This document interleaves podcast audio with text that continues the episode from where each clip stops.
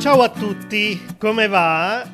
Questo sarà l'ultimo episodio del 2021 perché mancano pochi giorni alla fine dell'anno e quindi ho pensato che forse sarebbe stata una buona idea parlarvi un po' della storia del calendario e del Capodanno. Perché il calendario italiano e quello di molti altri paesi è composto da 12 mesi.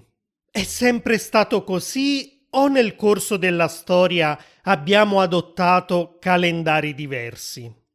Perché ogni 4 anni aggiungiamo un giorno al mese di febbraio? E soprattutto, perché abbiamo scelto il 1° gennaio come inizio dell'anno? A queste e ad altre domande risponderemo fra poco, ma prima voglio ricordarvi che per ottenere ottimi risultati dall'ascolto di questo episodio, se volete migliorare la vostra comprensione dell'italiano, espandere il vostro vocabolario ed esercitarvi sulle nuove parole ed espressioni che incontrerete oggi, sul mio sito italianglot.com troverete la trascrizione con una lista di vocaboli spiegati in dettaglio e un foglio di lavoro con un test di comprensione e tantissimi esercizi. Dunque, da un certo momento in poi della storia, l'uomo ha cominciato ad avere l'esigenza di suddividere in intervalli ben precisi questo flusso continuo che è il tempo, in modo che tutti potessero avere dei chiari punti di riferimento temporali. Sarebbe stato difficile altrimenti potersi dare un appuntamento, stabilire in anticipo quando svolgere esattamente determinati eventi pubblici, eseguire i lavori agricoli nel momento giusto e così via. Tra l'altro, l'idea di suddividere il tempo in unità ben precise è stato praticamente inevitabile, visto che è la natura stessa a suggerircelo. Il tempo è fatto di cicli che si ripetono all'infinito.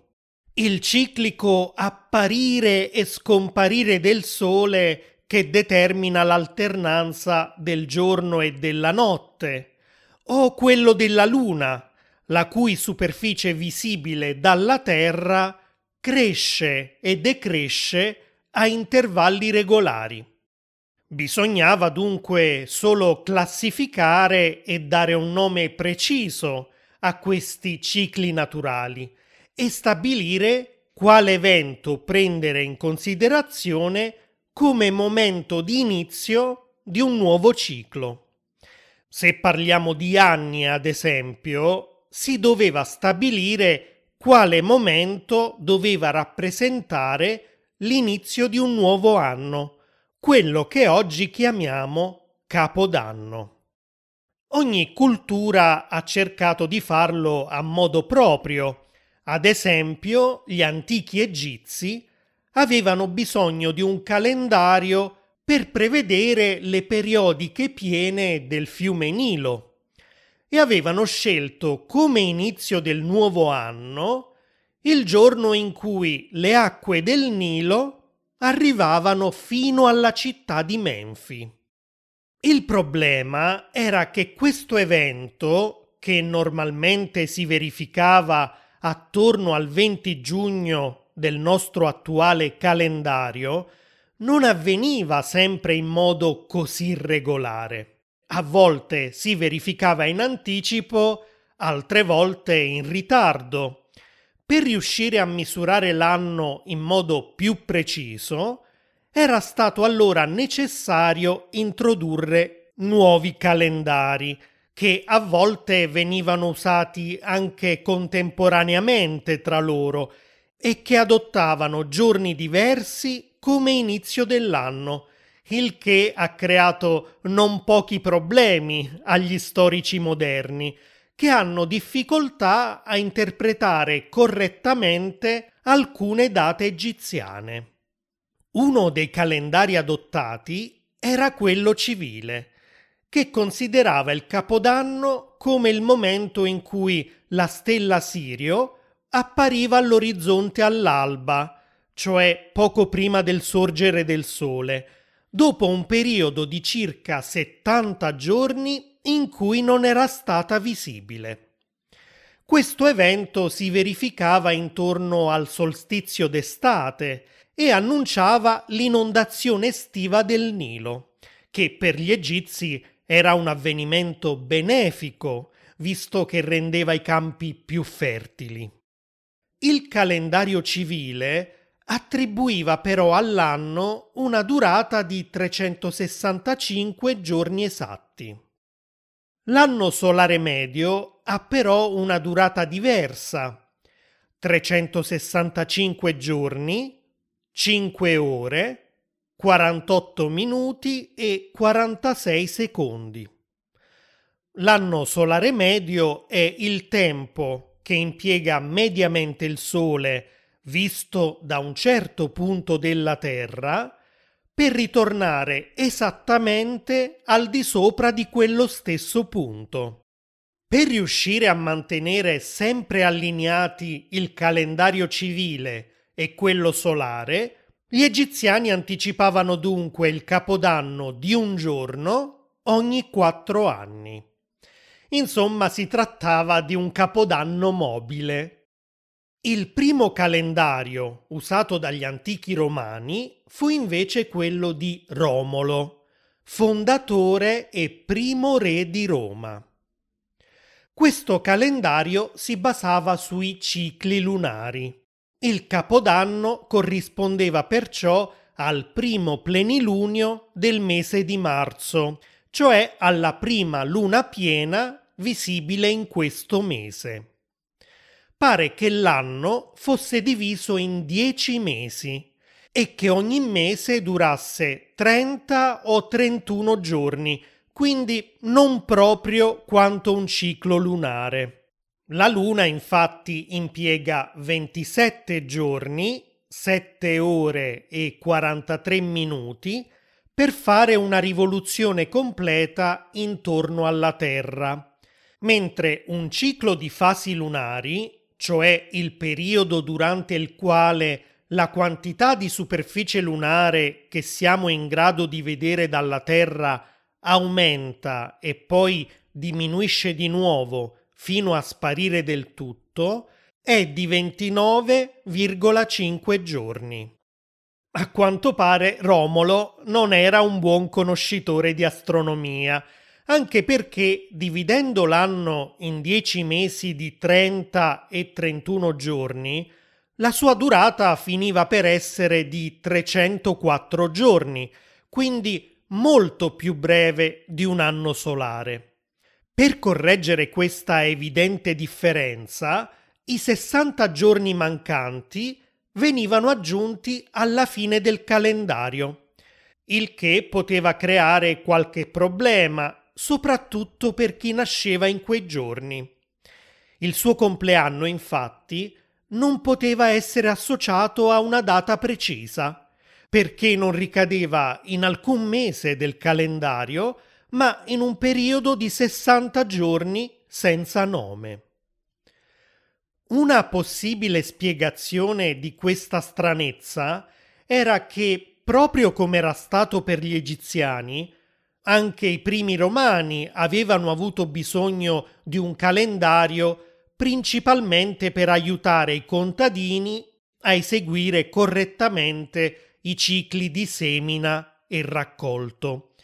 Questi lavori si svolgono nei mesi caldi e questo significava che il periodo più freddo di fine anno aveva poca rilevanza e non era necessario suddividerlo in mesi. A parte le sue stranezze, il calendario di Romolo però già usava per alcuni mesi gli stessi nomi che usiamo ancora oggi. Come abbiamo detto, il primo mese era marzo, in latino chiamato Martius, perché era dedicato a Marte, che era sì il dio della guerra, ma anche il dio della natura e della fertilità. Come vedete, nei calendari il tema dell'agricoltura è fondamentale.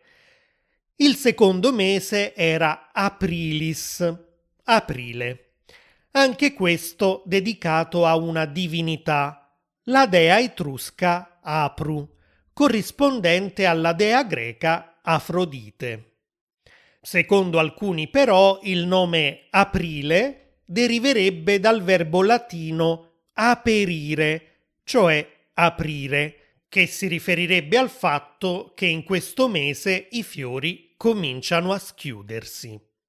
Il terzo mese, Maius, maggio, era probabilmente dedicato alla dea Maia, che pure garantiva fertilità dei campi e abbondanza dei raccolti. Iunius, il quarto mese, corrispondente all'attuale giugno, aveva invece preso il suo nome da Giunone, dea del matrimonio e del parto. I mesi dal quinto in poi non rappresentavano più un omaggio a determinate divinità, ma prendevano il nome della loro posizione all'interno del calendario. Il quinto mese, l'attuale luglio, era perciò Quintilis, e a seguire avevamo Sextilis, September, October, November e December. Ora capite perché, anche se settembre è il nono mese del nostro attuale calendario, nel suo nome ha un riferimento al numero 7, o perché dicembre contiene nel suo nome il numero 10, anche se oggi è il 12° mese dell'anno. Come abbiamo detto però, questo calendario aveva non pochi difetti e già il secondo re di Roma, Numa Pompilio, decise di riformarlo e di organizzare quei 60 giorni aggiuntivi alla fine dell'anno in 2 nuovi mesi. Li chiamò Januarius e Februarius. Januarius, l'attuale gennaio, prendeva il suo nome da Giano, Janus, la divinità delle porte e dei ponti, ovvero di ogni forma di apertura verso qualcosa di nuovo, di passaggio o di mutamento. Evidentemente, anche se il mese di gennaio si trovava alla fine dell'anno, c'era già allora la percezione che fosse un momento di passaggio, perché preannunciava la fine dell'inverno e l'inizio di un nuovo ciclo. Il dio Giano veniva infatti rappresentato con 2 volti, uno rivolto al passato e uno al futuro. Il nome Februarius derivava invece dal verbo februare, cioè purificare. Il mese di febbraio era infatti il periodo dei rituali di purificazione in onore del dio etrusco Februs e della dea romana Febris, durante i quali si cercava di rimediare ai propri errori e di ritornare puri. In che momento i mesi di gennaio e febbraio sono stati poi spostati all'inizio del calendario, così come oggi? Questo è successo nel 153 a.C., riflettendo sul fatto che ogni anno nuovo prendeva il suo nome dai consoli appena eletti, poiché i consoli venivano nominati a gennaio e il loro mandato durava esattamente un anno, sembrava più logico far cominciare l'anno a gennaio e non più a marzo. Di conseguenza, Capodanno sarebbe stato il primo giorno di gennaio, tradizione che è rimasta inalterata fino ai giorni nostri. La giunta di gennaio e febbraio da parte di Numa Pompilio però non fu l'unica modifica al calendario.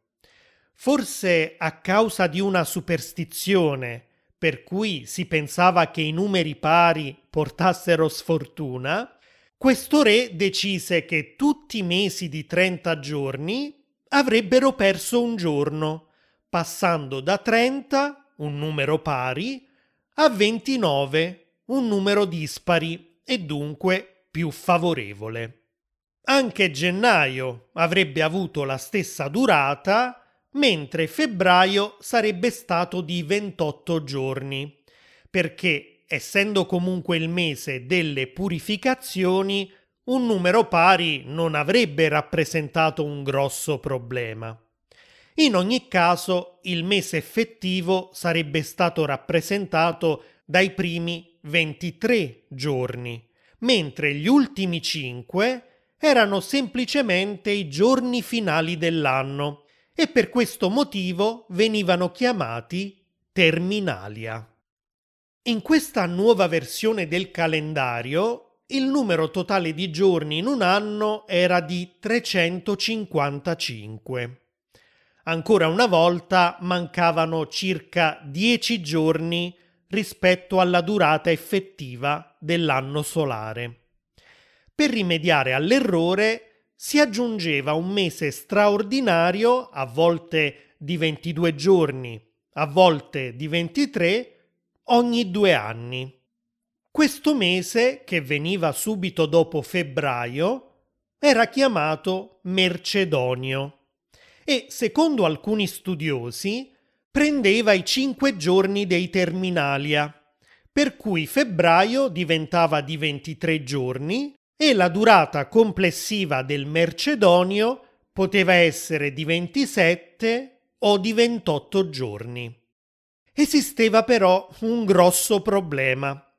Erano i pontifici massimi a decidere quando inserire il Mercedonio e quanto doveva durare.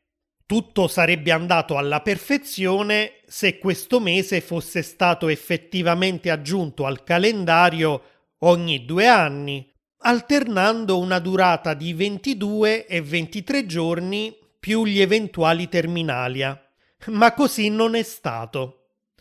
Alcuni pontefici non volevano restare in carica un mese in meno rispetto ad altri pontefici e così aggiungevano il Mercedonio al calendario anche quando in realtà non ce n'era bisogno.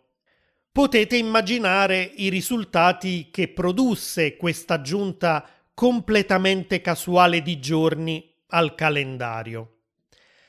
Nel 46 a.C. si era accumulato uno sfasamento di circa 3 mesi rispetto all'inizio reale delle stagioni.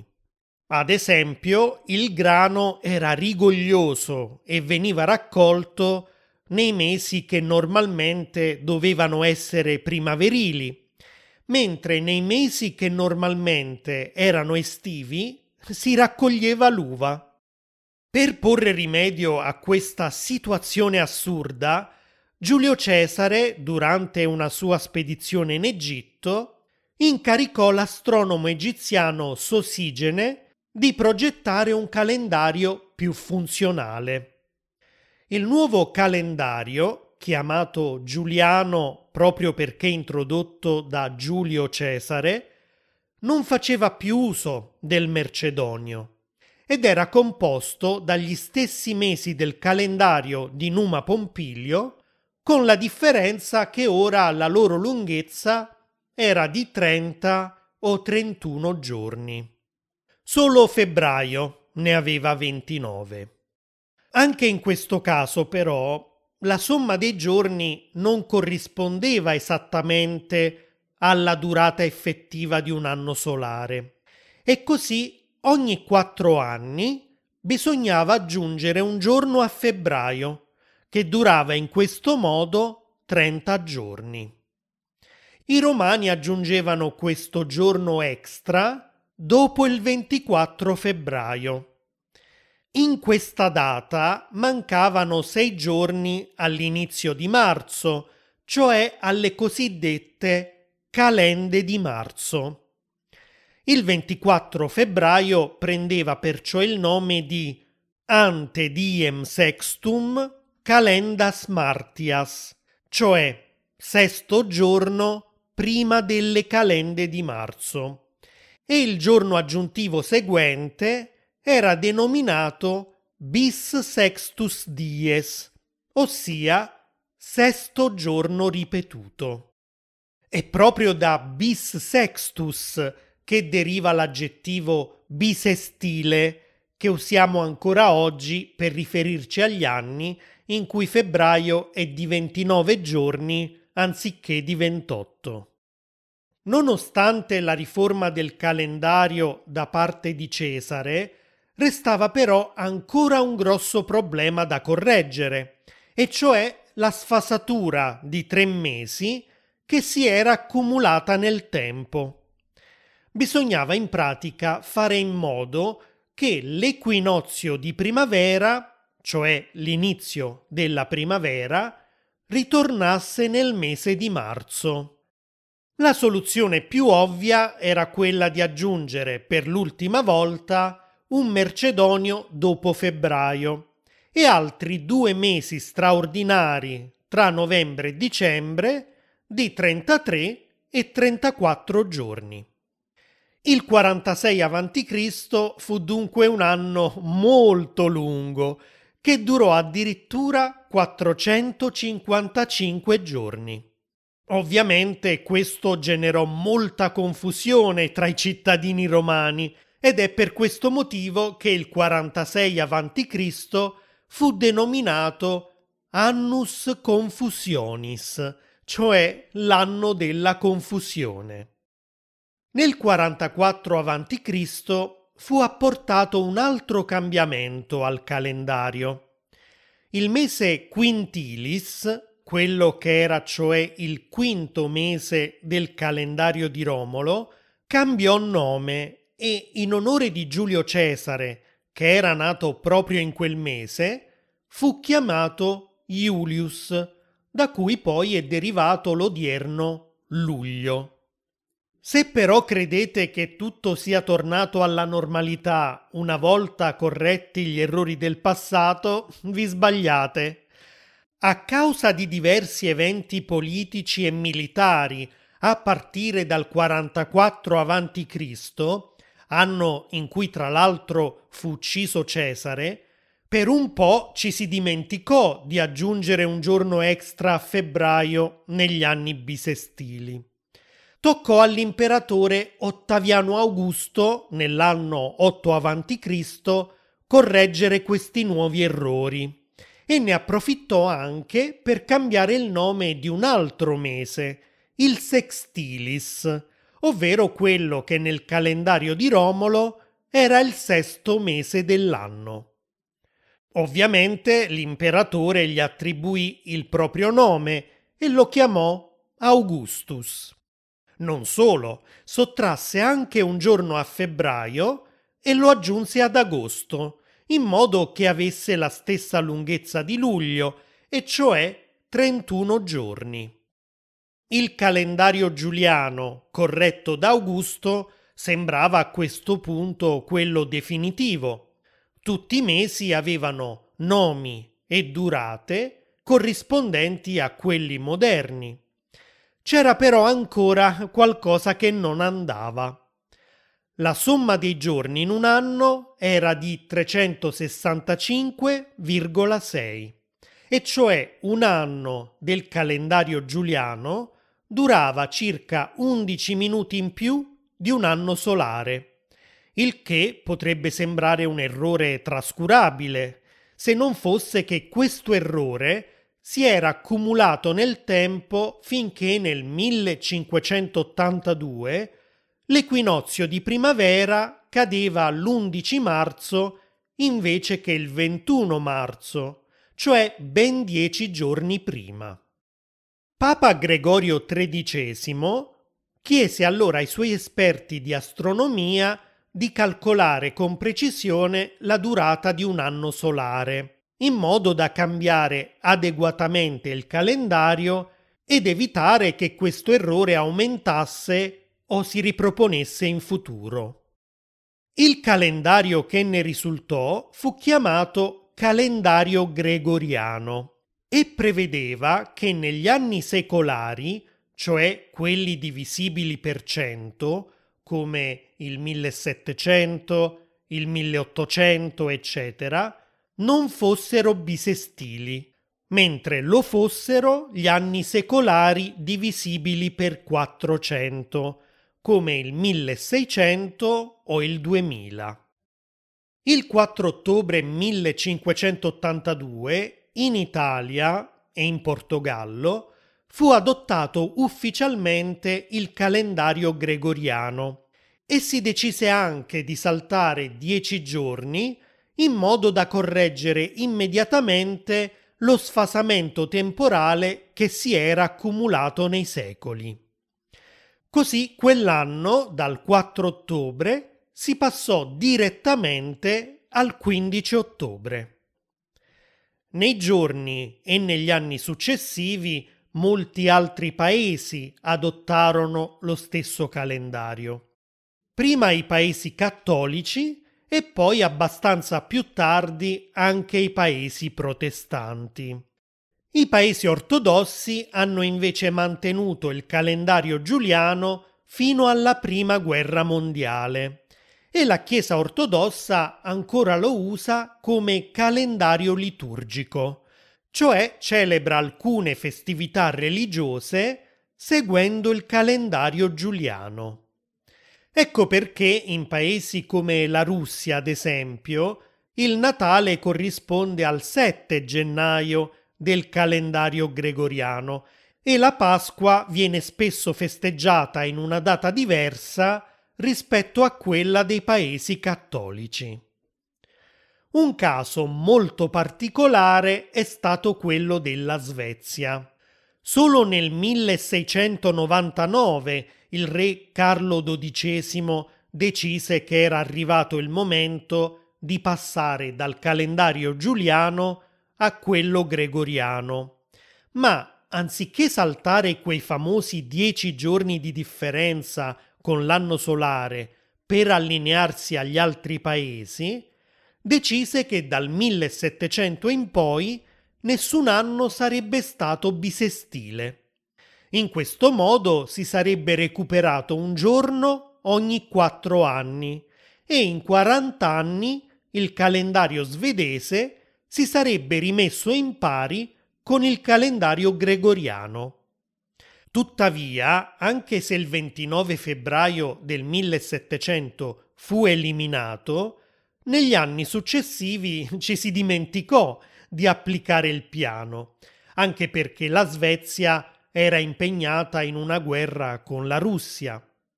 Nel 1711 ci si rese conto che il piano non stava funzionando e a quel punto Carlo XII stabilì che la Svezia avrebbe abbandonato il suo calendario, che tra l'altro non era utilizzato da nessun altro paese e non aveva raggiunto in ogni caso l'obiettivo prefissato, per tornare al calendario giuliano. Per recuperare il giorno saltato nel febbraio del 1700, si stabilì allora che nel 1712, che era un anno bisestile, venisse aggiunto un giorno in più a febbraio. Così nel calendario svedese del 1712 febbraio durò 30 giorni. Solo nel 1753 la Svezia si decise a passare definitivamente al calendario gregoriano e saltò i giorni dal 18 al 28 febbraio. Il calendario gregoriano oggi sembra funzionare alla perfezione. In realtà c'è ancora una piccola imprecisione. Ma non si tratta di qualcosa di preoccupante, perché ci vorranno circa 3.000 anni prima che si perda un giorno. Attualmente esistono comunque paesi che utilizzano un calendario diverso, sia da solo che a fianco di quello gregoriano. Alcuni di questi cosiddetti calendari civili sono in realtà una semplice modifica di quello gregoriano. Nel vostro paese quale o quali calendari usate e quando festeggiate l'inizio del nuovo anno?